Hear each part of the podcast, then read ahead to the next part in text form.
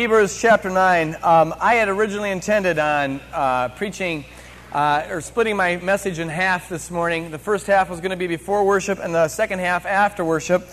Uh, it became apparent, it didn't really become too apparent, but we kind of came to the conclusion last service that there's no time for the second half of this if God moves in the first half of it. Um, and we're praying that God moves in the first half of it, so this is probably my whole sermon. Did you follow that? No, I don't think so, but that's okay. Hebrews chapter 9.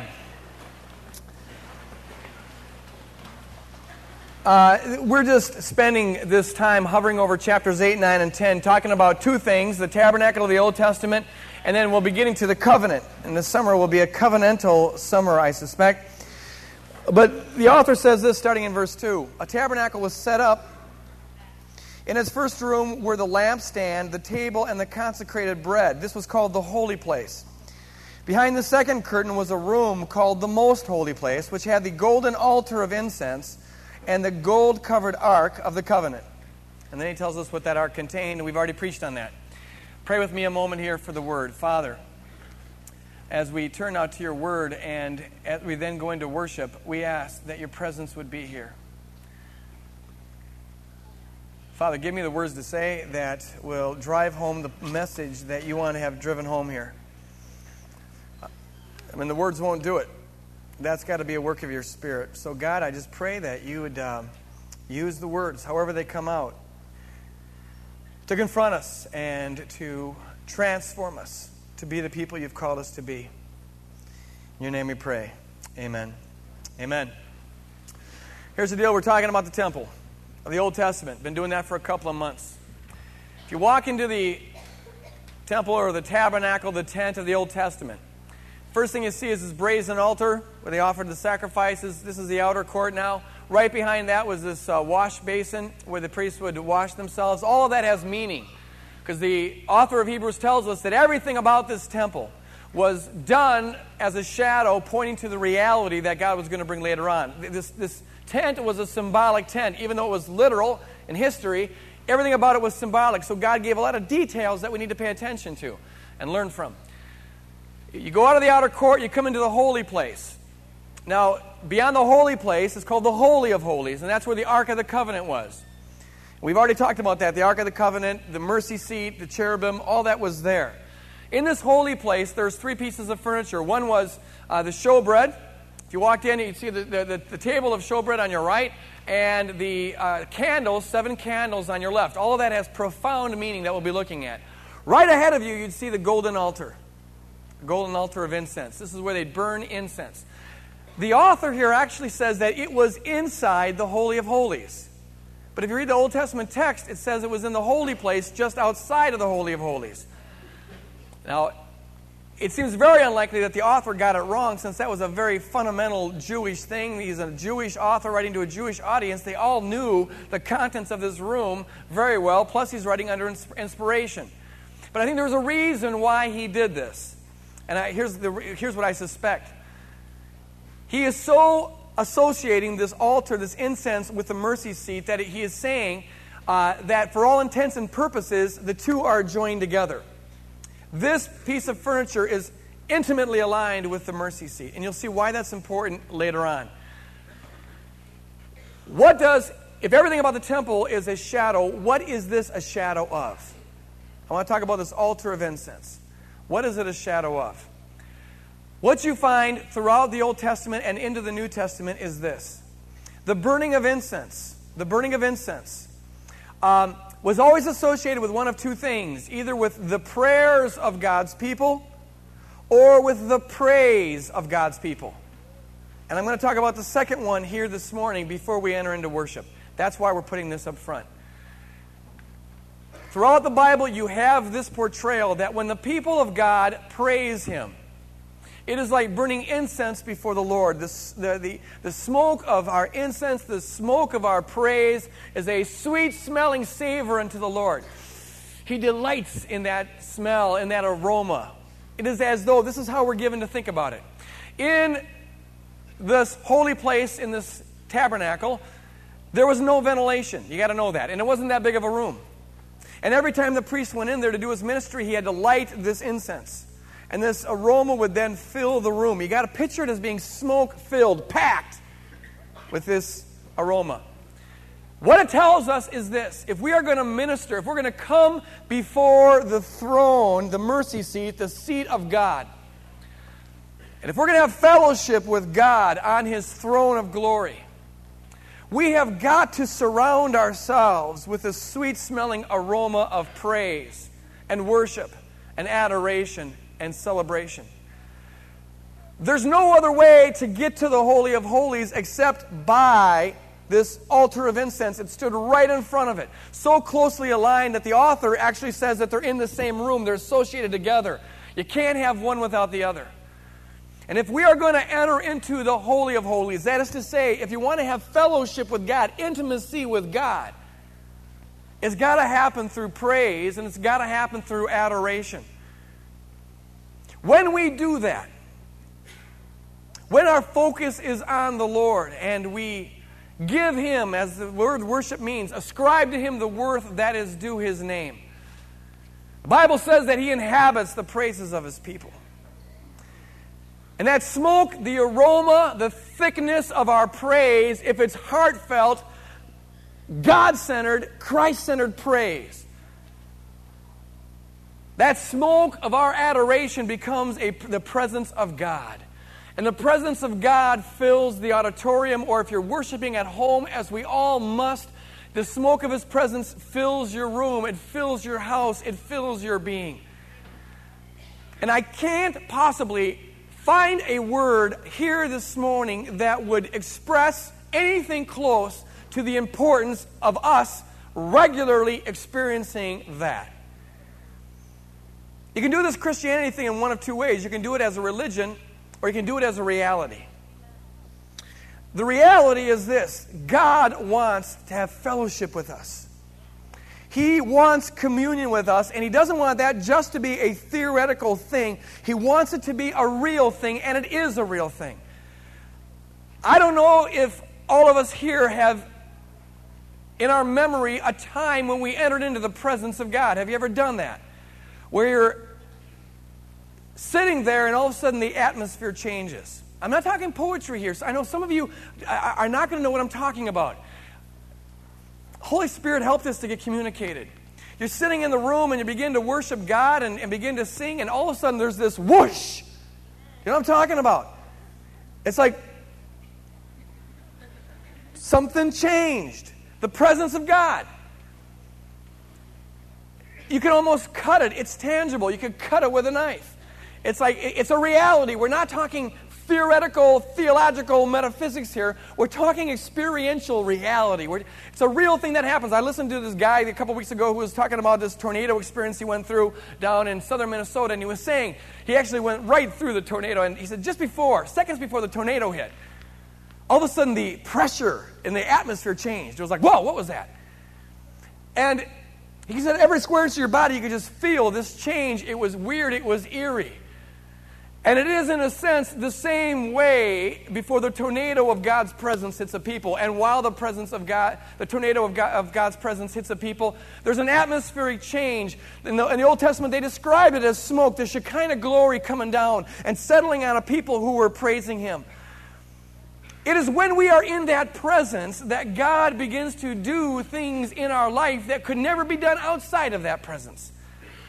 This is the point of the whole thing, folks. The, the, the, point of everything, every doctrine we have, every belief that we have, the goal of it all is to have fellowship with God because that's what we're going to be doing throughout eternity. But God does not want to wait until we die to have that fellowship with us. He wants it here, He wants it now, and I'm telling you, it is real. It happens when people of God begin to praise Him and worship Him. When we worship God, when we set aside everything else, when we focus on Him, when we ascribe to him the worth, that's what the word worship means, worthship. We ascribe to him the worth that is due him, which is really to say, Lord, you are more important than life itself. When we do that, to the degree that we do that, we create, as it were, a vacuum in our own being, and the presence of God comes and fills up that vacuum. And to enter into the presence of God is to enter into the fullness of His joy, the joy that God is. It's to enter into the peace that God is. It's to enter into the power that God is. It's to enter into the presence of God. The love, the joy, the peace, the power is to enter into that. And here's why this is so crucial. That's why it's so crucial. You don't worship God because of what you can get from it. But on the other hand, the Lord promises that if you seek first the kingdom of God and his righteousness, everything will be added unto you. And some of us this morning need joy because you don't have any, and you need peace because you don't have any of that. You need some power because you're feeling totally victimized. You need some love because you're feeling unloved. And you try to get those things in life, but you can't get those things by your own effort, at least not to the fullness that God wants you to have them. The way to enter into this, here's the secret, here's the this is it right now. It's no secret, but here's the central truth. It's the fundamental truth. It's the foundational truth. You want what God has, you got to move into his presence. And the way to move into his presence, the way to get into the holy of holies is to burn incense at the altar. It's to send up praise and thanksgiving and adoration. In other way, in other words, and this is so true, kingdom stuff is always like this basically, as a rule of thumb, if you want to do a kingdom thing, do the opposite of what your natural mind would say. And it, it, holds true for this. Grasp this. It's revelation and freedom if you lay hold of it. The way to find the joy of God is to stop obsessing on the lack of joy in your life and worship God. Amen?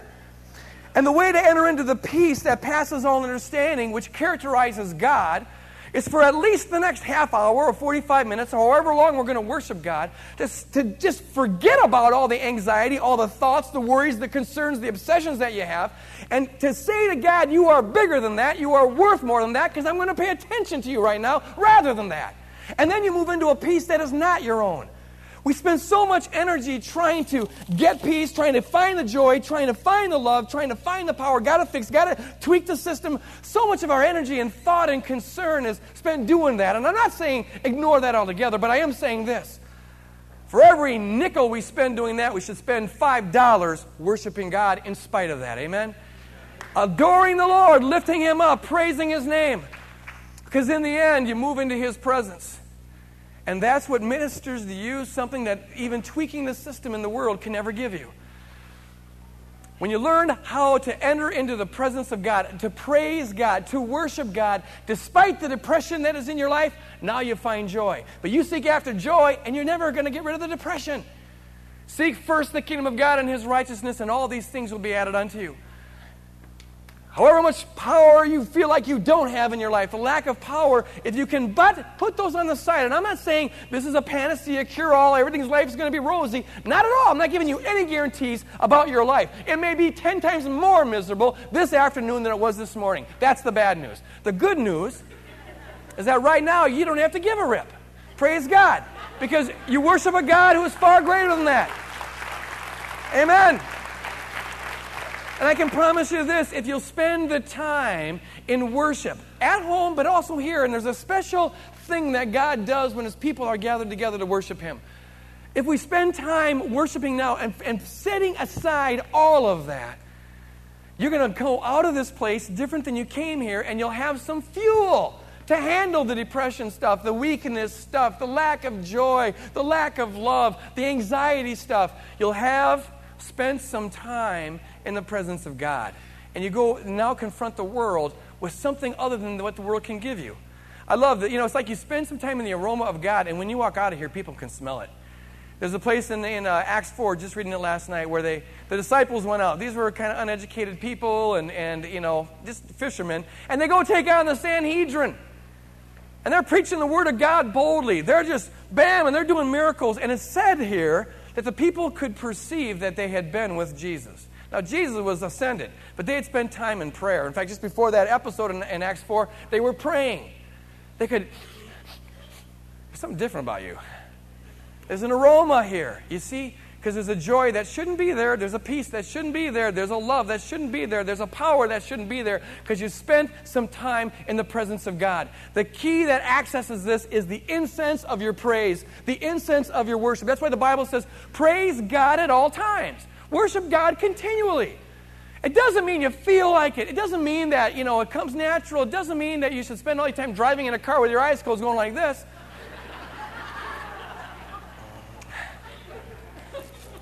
I hope it doesn't mean that. Otherwise, you better really be praying that God will be guiding you. But it does mean in every situation, don't let the situation be bigger than God. And your attitude reflects your attitude reflects the worth that God has for you by making the choice to now set aside everything else and focus on Him. They, the Lord gave Moses some very detailed instructions about how he was to build every part of this, this uh, tabernacle, and it, it, it, even applied to this altar of incense. He gave uh, Moses some instruction about what to use in making this incense. He wanted it to smell a certain way, and I think that was a shadow of things to come. It was a little bizarre. He told uh, Moses to take some, I think it's called stacte, which is this, uh, this um, resin from a tree, and to take some uh, galbanum, I think it was called, which is a, uh, a sap from a rare, uh, the root of a rare plant in the desert. And to t- take some um, acnia, I think it was called. And it, this is a shellfish. Now, these are people who are desert wanderers. You got to go and find me a shellfish here. And, uh, uh, and then they had to grind that up and put it in there. Doesn't that sound weird? And then they took some frankincense, which comes from the bark from some trees. Not a whole lot of those out there either, folks. You take that. All these things are very, very rare. Very rare. Seashells in the desert. And uh, you grind it up into a fine powder. You put it all together. You put it on the altar and you light a fire underneath it. And the stuff, I'm told, smells fantastic. It's a mwah. Even God likes it. It's a, I do like those burning seashells. You know, mmm. Here's the point. Here's the point. If we are to be a sweet smelling savor unto the Lord, the Lord wants to take us, the rarest part of us, the choicest part of us. The Lord doesn't want our leftovers. He doesn't want what's convenient. He doesn't want, you know, sort of here's what I feel like giving today. Uh, he doesn't want our moods. Doesn't need our moods. You keep your moods to yourself. Your moods are utterly irrelevant. Doesn't want what the leftover of your time. What he wants is, is the rare part of you, that part that hardly anyone, if anyone, ever, ever gets the quality part of you, the, the choice part of you. He wants your best. Why? Because nothing else reflects the worth of who He is. He's worthy of the best. Find the seashells in the desert of your life, at that rarest part of you, the best part of you, the best of your mind, the best of your heart, the best of your energy, the best of your enthusiasm, and offer it up in worship. Spend it, which is what this whole thing about being crushed is. Find the rarest, precious things and utterly crush them utterly spend them, utterly divest them. Crucify yourself, the Bible says. Crucify yourself, be broken in the spirit, poured out, and abandoned for Jesus Christ. That's what worship is. It's taking the best of you and utterly, utterly laying it on the altar. And the Holy Spirit comes and lights a fire underneath it. And to God, that smells good. Amen. To God, this is what this relationship is. It's like this He utterly poured Himself out for us. He took the best of Himself and poured it out to us. We are to take the best of ourselves here and now, which is to say, all of ourselves, in the innermost depths of our being, and, and do the crucifixion back to Him. This is what the love relation, this is why worship is a romance. He does it to us, now we do it back to Him. Yes, Lord, we reciprocate. We utterly abandon ourselves. We totally focus on you. We reject for this time the world, the cares, the concerns, and focus in exclusively on you because you are all that matters. You're all that matters. You are life itself to us. When we take the best and are ground up and burned with the fire of the Holy Spirit, it becomes a sweet smelling savor unto the Lord. And that's when God inhabits the praises of his people. Now, as we make ourselves open to him, he floods in and fills that vacuum, and the presence of God inhabits this place and God begins to change us. Tears begin to flow. Healings begin to happen. We become changed people in the presence of God. Nothing, nothing, nothing could be more important than that. Amen? That's the bottom line, folks. But it comes, it comes from knowing what we're doing here. Worship is not about whether we're going to sing a fast song, slow song, loud song, soft song. It's not about whether the person next to you showered this morning or whether they're singing on key. It's not about whether the roast is going to be there. It's not about singing in harmony. It's not about getting it all right. It's not about saying, well, you know, people don't seem like they're into it or not. Worship becomes worship when you make this decision. Life is Christ. Nothing else matters. I choose to worship Christ. And I don't really care. It's not my business what's going on over there, over there, whether that person's worshiping, wish that person would get on key. Uh, you know, it, that's not where it's at. It's about focusing on Him. The words are just a vehicle. We sing the words, but the words are there to usher us into the presence of God. My heart's prayer, Norm's heart's prayer, it should be all of our prayer, is that we as a congregation learn how to receive the whoosh. It's no secret how it happens. It happens when we take the best of ourselves, right here, right now, not tomorrow, now, grind it up, spend it, divest ourselves up of it, and the Holy Spirit lights it, and phew, the aroma fills the room. And to God, it is sweet. It's like He finds it irresistible. I'm going down there. and He dwells in His people. You know what else? One, one final thing as the worship team comes out. You guys ready? God loves it. The angels love it. It is the presence of God. Doesn't matter whether you feel tingly or not. That's also another distraction. Don't worry about it. You don't have to feel diddly squat. God's worth worship whether you feel like it or not. But I'll tell you this demons are repulsed by this odor. Uh, this same incense. You ever smelled something that was so revulsive that you had to run? Um, I, I, it's like, I, it's, your stomach just goes. that is, I'm convinced. Last night, the Lord just kind of gave this to me. It's kind of a picture. We begin to worship God to the degree that we're sold out and abandoned and focused on nothing else other than Jesus Christ. That is aroma that fills this room. To that extent, it is repulsive to demonic powers. They got to leave. They're scrambling. They got to go. They can't take it. It turns their stomach. A lot of us are in bondage to things. You got problems, issues, things going on, and I'm not going to blame it all on the devil, but I know this the devil loves to invest whatever energy he can into those things to keep you down, to keep you living below where God would want you to live. You need that stuff off your back. Don't you want to get it off your back? How many people here this morning want freedom? Amen. Get the freedom. Worship God. Forget about the varmints, the spiritual varmints. You worship God, sell out, be abandoned, focused only on Him. And they got to run. They got to run. Father in heaven, we invite you to be a part of this now. Lord, we make the decision. Father, help each one of us here this morning make the decision. In the overflow room, Lord, make the people, lead the people to make this decision, to focus on you, to see you in the Spirit, to worship you, and to care about nothing else.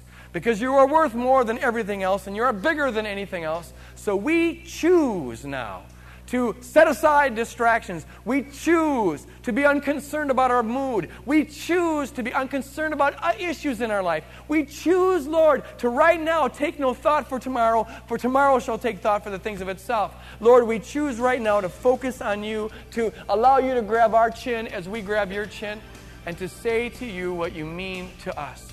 And then we invite you to inhabit the praises of your people. Be glorified here. Be glorified here, Lord God.